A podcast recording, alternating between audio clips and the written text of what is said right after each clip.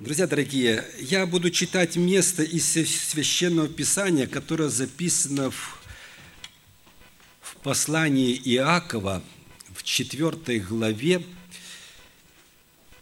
Начну с 13 стиха и ниже. Но для того, чтобы мы это прочитали и выслушали, давайте мы встанем и коротко совершим молитву.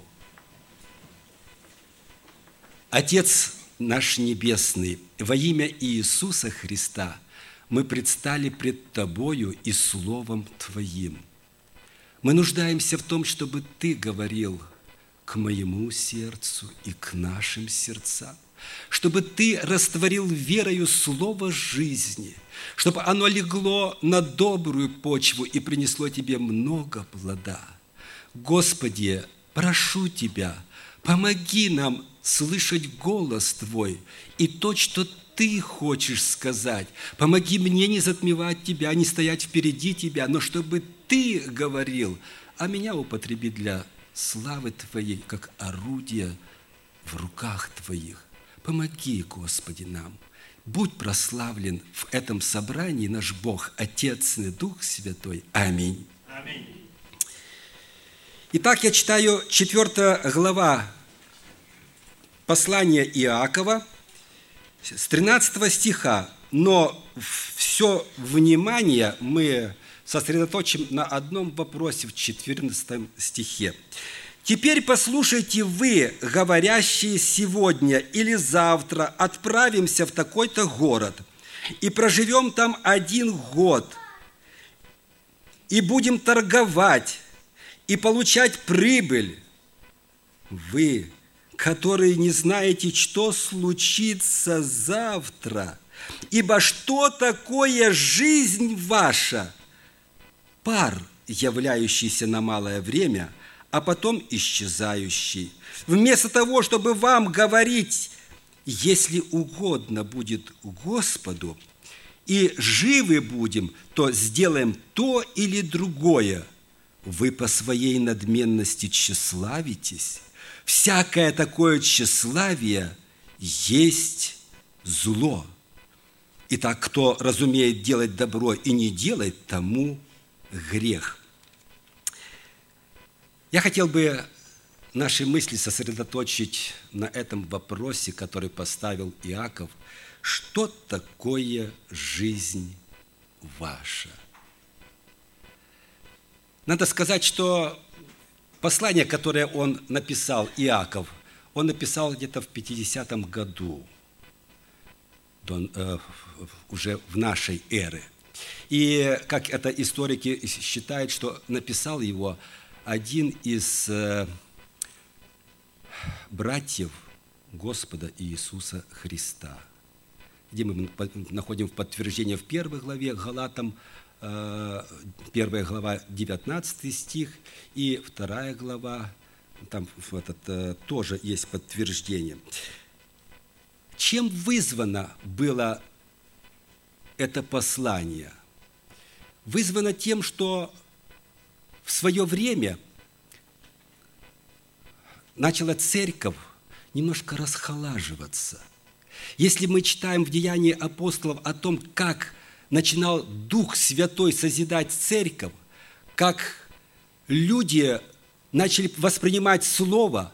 И помните, в пятой главе, когда начали э, ученики приносить проданное за свое имение, то там даже попадали и такие, пытались и такие люди, которые хотели так, знаете, пыль немножко бросить в глаза верующим – то есть я продал имение, но деньги не все положил, а спрятал половину, допустим, а выдал, как будто, что за эту цену я продал имение.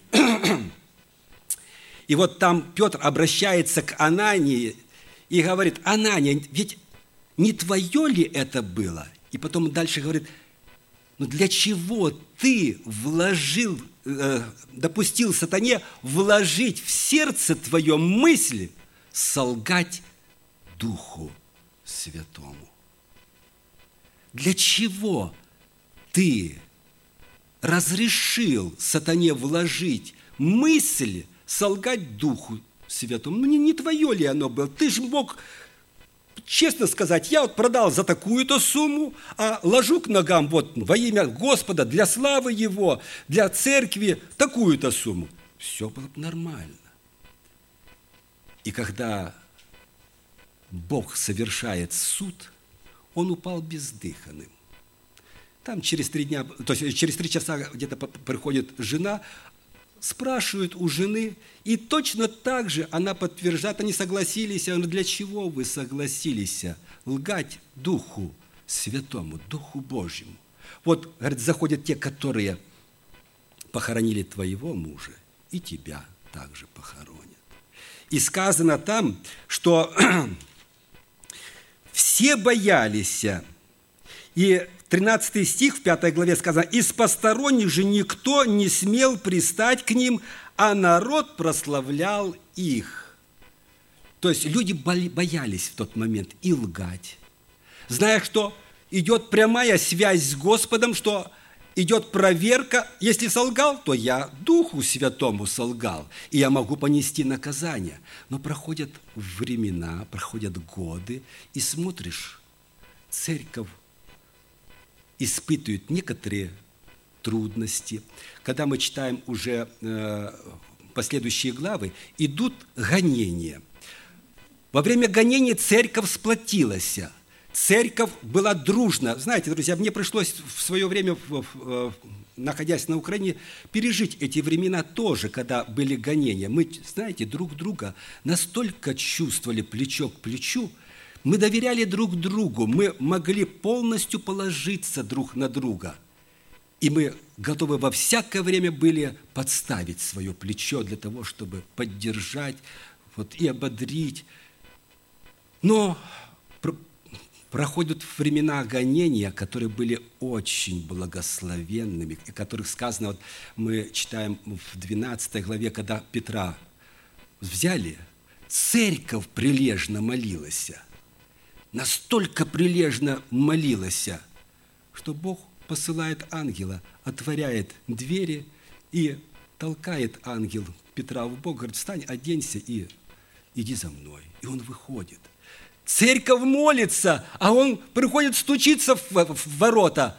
Служанка рода выходит и не верит своим словам. Петр стучится. Бежит, говорит, там Петр стучится. А ей говорят, ты в своем уме? Может, это дух? Да там Петр стучится. Заходит Петр, какая радость. Вы знаете, друзья, я думаю, что эта радость может только тех посягать, кто постоянно находится в такой искренней, бодрой молитве. Бог может это сделать. И я просто касаюсь этого момента, что в этот момент, может быть, и послание Иакова, оно было бы можно сказать, неуместным. Но что побудило Иакова задать вопрос, что ж такое жизнь ваша? А потому что начали на легкой волне, может, посещать собрания, старались показать себя, посмотреть на людей. А это вызывало, знаете, раздоры, ссоры. И вот он начиная эту главу, он говорит так, «Откуда у вас вражда и распри? Не отсюда ли от вожделений ваших?» воюющих в членах ваших, желаете и не имеете, убиваете и завидуете и не можете достигнуть, припираетесь и враждуете и не имеете. Не имеете почему? Потому что не просите, а просите и не получаете потому, что просите не на добро, а чтобы употребить для ваших вожделений. Прелюбодеи и прелюбодейцы, не знаете ли, что дружба с миром есть вражда против Бога? Итак, кто хочет быть другом миру, тот становится врагом Богу. Я буду неоднократно возвращаться к тому прочитанному в 14 стихе словам, заданным э, Иаковым вопросу. Что же такое жизнь ваша? Говорит, прелюбодеи, прелюбодейцы. Не знаете ли, что дружба с миром есть вражда против Бога?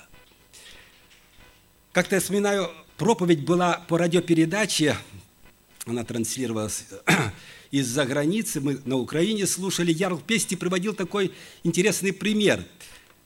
Он говорит, что представьте, что мы находимся у причала в порту города Филипп. И, говорит, стоит корабль, идет разгрузка, то, что он привез. А вот, говорит, стоит человек, ну, такой приличный. Говорит, давайте мы спросим, подойдем к нему и спросим. Скажите, скажите, пожалуйста, что такое жизнь ваша? Этот человек, говорит, посмотрел на меня, потом, говорит, посмотрел на корабль, говорит, вы видите этот корабль? Это, говорит, мой корабль. Он только что прибыл из дальнего плавания, и сейчас совершается разгрузка. Вы говорите, что такое жизнь моя? Жизнь моя – это торговля.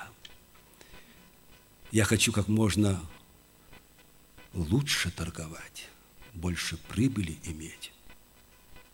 Хорошо, давайте мы спросим, вот идет человек, который разгружает, мешки тяжелые носит. Говорит, давайте мы у него спросим, что такое жизнь ваша?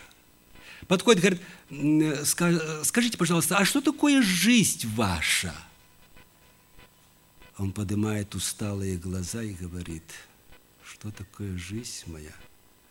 Жизнь моя – это рабский труд – я должен постоянно трудиться, трудиться, чтобы хотя бы что-то заработать для своей семьи. Спасибо. А вот, говорит, идет воин. Мы давайте у него спросим, что такое жизнь ваша?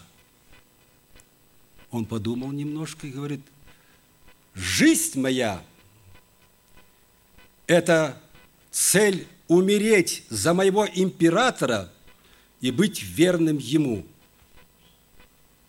Угу.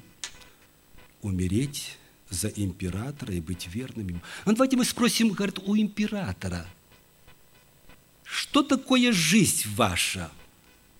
Император подумал и говорит, жизнь моя, жизнь на благо народа. Я хочу, чтобы все, что я предпринимаю, было во благо народа. Друзья дорогие, а что такое наша жизнь? Знаете, Пушкин в своем э, стихотворении пишет такие строчки. Он говорит, дар напрасный, дар случайный, жизнь, зачем ты мне дана? Или зачем судьбою властной ты на казнь обречена? Цели – нет передо мною. Сердце пуст, пусто и празден ум, и томит меня тоскою однозначной жизни шум. Вы заметили, друзья, что он выражает? Я благодарен Пушкину, что он искренне признался. Говорит, цели нет передо мною. Туман, как я уже рассказывал в стихотворении, остановись, обманутый толпою – Зачем тебе дорога в никуда? Так вот и Пушкин говорит, нет передо мною цели. И сердце пусто, и празден ум, и томит меня тоскою однозначной жизни шум. Трагедия для Пушкина не иметь цели. Он много сделал полезного для русского народа, но он сознавал свою трагедию, что цели нет передо мною. А Лермонтов в своих строчках пишет, знаете как, говорит, смотрю на будущность со страхом, смотрю на прошлое с тоской. И как преступник перед казнью смотрю и жду – сижу и жду. Ну, там дальше, придет ли ангел избавления и так далее. Но я хотел бы обратить внимание на его строчки «Смотрю на будущность со страхом». Друзья дорогие, а у нас нету такого страха? мы сегодня смотрим, сколько проблем, сколько трудностей у наших детей.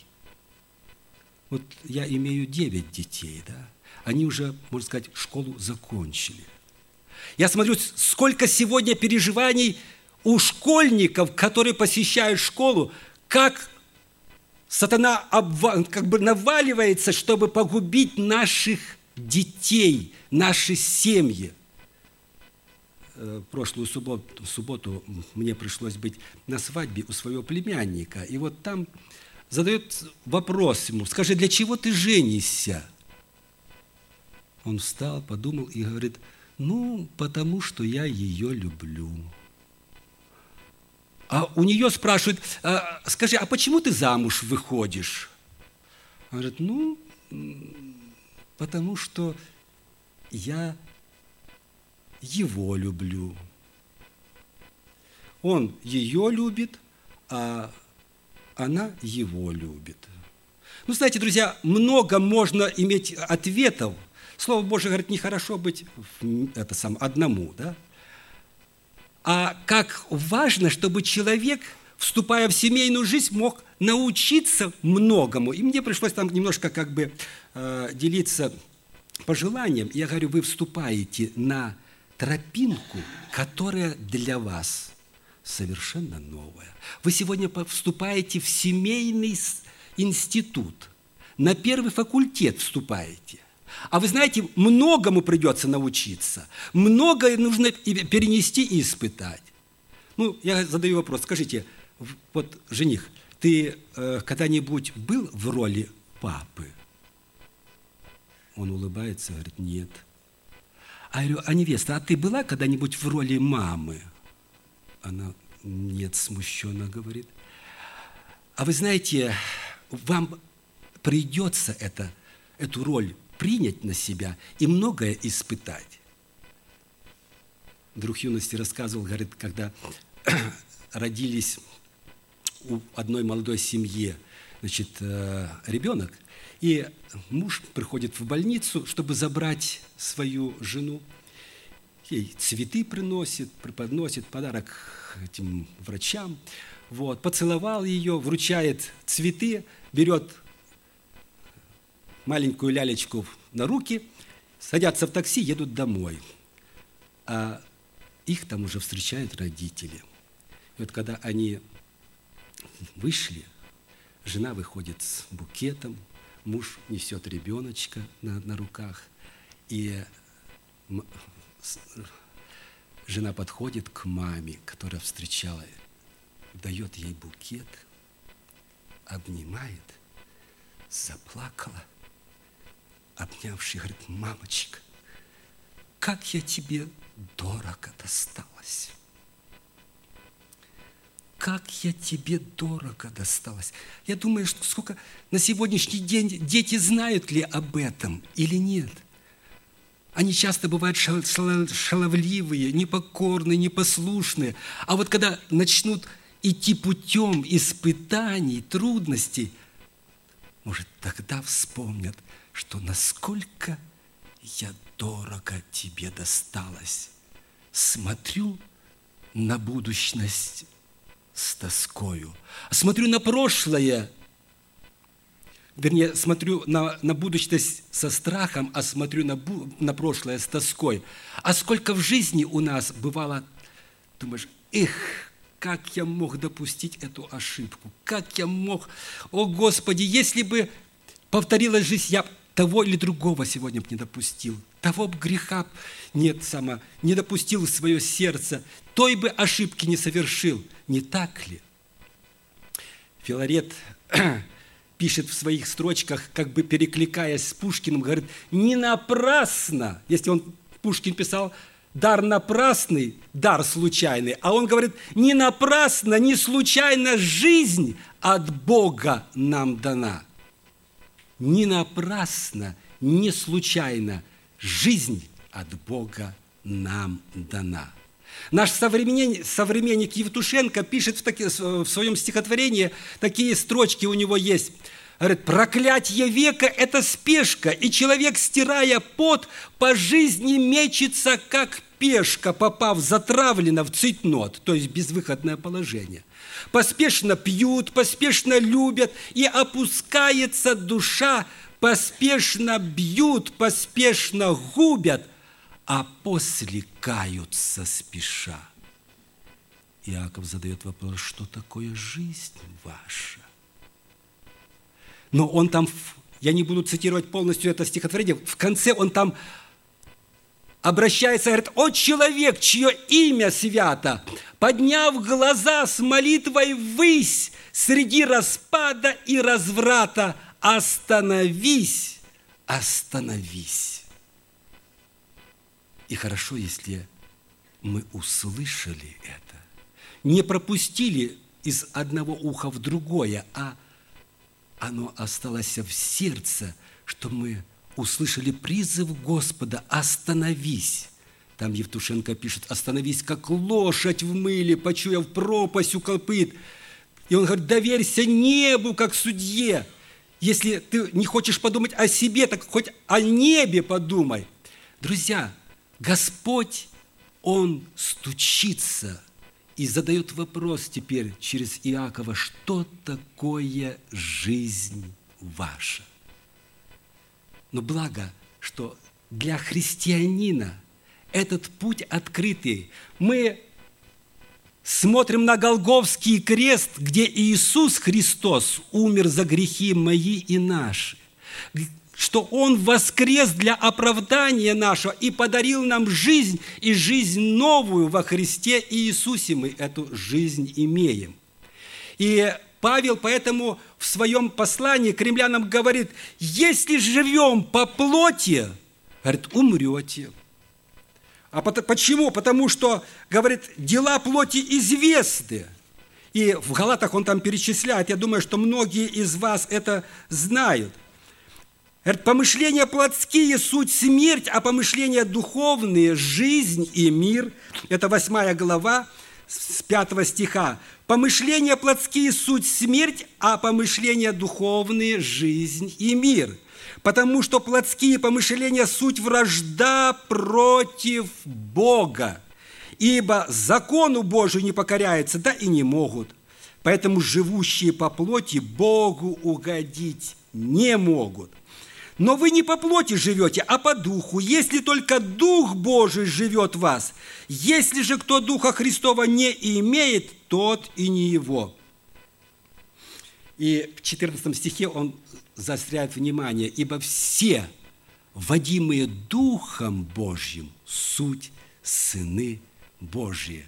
И христианский поэт, а, он заостряет внимание, в своих строчках пишет так, «Жизнь для жизни мне дана, познавать Его в творении, сердцем видеть, духом чтить, вот в чем жизни назначение, вот что значит с Богом жить. Обратите внимание, жизнь для жизни мне дана. Познавать Его в творении, духом или сердцем видеть, духом чтить. Вот в чем жизни назначение. И сегодня каждый из нас – должен на поставленный вопрос Иаковым, а сегодня Дух Святой ставит этот вопрос мне и вам. Хотим ли мы этого или не хотим, мы должны ответить, что же такое жизнь ваша? Что такое жизнь ваша? Ссоры, как один христианский поэт пишет, говорит, их ссоры, их сплетни – слепая вражда Голгофою новою служит всегда. Это Христос отвечал на вопрос, куда ты идешь? Он говорит, их сплетни, их раздоры, слепая вражда Голгофою новою служит всегда. Друзья дорогие, как у нас с вами жизнь протекает? Если Христос говорит, по каким признакам узнает, что мы его ученики? Помните? В Евангелии от Иоанна сказано, что если только будете любить друг друга. а любить. Ну, представьте, друзья, вот жених стоит с невестой, ему говорят, ты должен любить ее. Ее? А как я могу, если я не люблю ее? Он станет спиной, не правда ли? Но мы такого не встречали. Если они любят друг друга, они наоборот поворачиваются друг к другу. И попробуйте ему сказать, ты должен любить. Да он души не чает, он готов за нее жизнь отдать, он только готов смотреть и любоваться, и красоваться вместе, радоваться. Вот точно так и в нашей жизни. Мы должны любить. Но где взять ту любовь, если ее в сердце нету? А написано в, в, в, в первом послании Иоанна, Иоанн пишет там в 4 главе, 8 и 16 стих, «Бог есть любовь». И это ответ для каждого из нас. Если в моем сердце отсутствует Бог, напрасны мои потуги, напрасны мои старания. Я не смогу любить, я не смогу прощать, я не способен, потому что натура моя другая. Но только когда мы впускаем в сердце свое Бога, если мы понимаем, что без Него я ничего не, не, не способен сделать, я не способен дышать. Есть такой псалом, без Тебя и жизни мне не надо, без Тебя я даже не дышу. Ты один, мне в жизни сей отрада. Будь со мной, Господь, Тебя прошу. Время неумолимо течет, бежит. Я буду стараться заканчивать. И скажу, друзья, Господь предлагает нам, когда мы будем размышлять о том, что такое жизнь наша, давайте мы скрупулезно проверим не Ваню, сидящего рядом, может быть, не Петю, не Машу, не Олю и Дашу, а себя проверять. Что такое жизнь моя? Посвятил ли я жизнь для Господа? Я теперь хотел бы обратить внимание на ответ, который сказал в свое время в послании э, филиппийцам Павел. Там в первой главе он говорит, для меня жизнь Христос. Для меня жизнь Христос. Вы слышите, как оно сочетается с поэзией христианина, что жизнь для жизни мне дана, познавать его в творении, сердцем видеть, духом чтить. Вот в чем жизни назначение. И Павел, как перекликаясь, говорит, для меня жизнь Христос, а смерть – приобретение. Друзья, там, где живет Христос, там не страшна смерть. И только тот, который смог сказать, что для меня Христос – жизнь, только тот может сказать, что смерть для него приобретение. Можно было поговорить с вами, когда вот Павла предупреждали последний раз, когда он шел в Иерусалим, ему говорили о том, что вот приходит пророк и говорит, вот чей пояс этот? Вот так Дух Святой говорит, свяжут его и поведут его.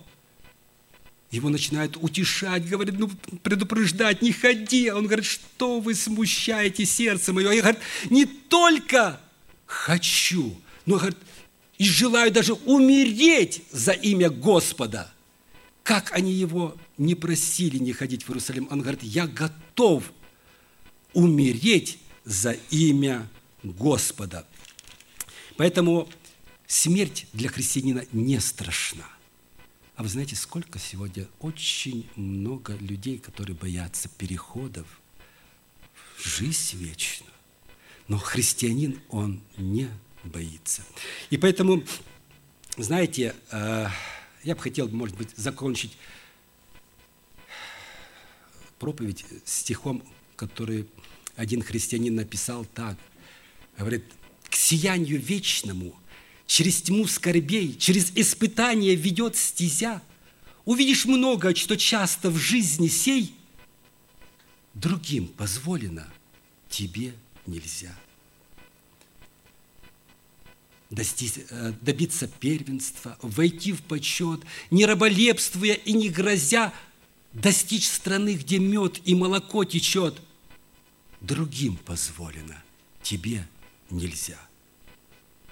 Умело выставить свои труды, перед многими быть героем дня, поля возделывать и насаждать сады, другим позволено, тебе нельзя.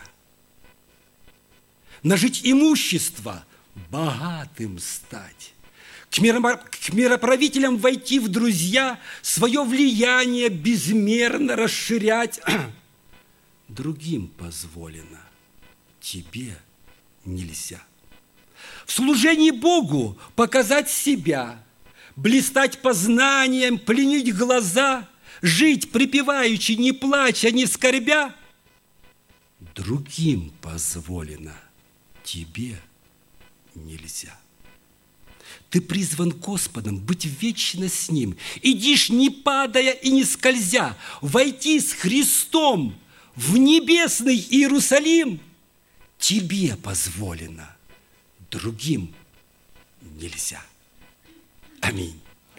Итак, что такое жизнь ваша? Склоним наши колени, помолимся и откроем свои сердца пред Господом. Да благословит вас Господь.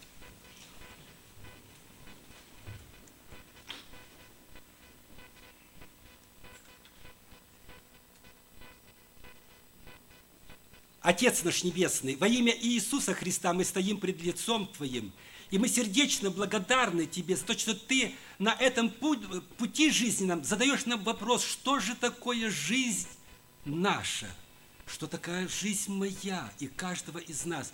Господи, благослови нас размышлять и проверять свое хождение пред Тобою, чтобы мы стремились не только чтить Тебя – Бога Всемогущего, Творца Вездесущего, но чтобы сердце наше горело прославлять Тебя за все, что Ты соделал для меня и каждого из нас.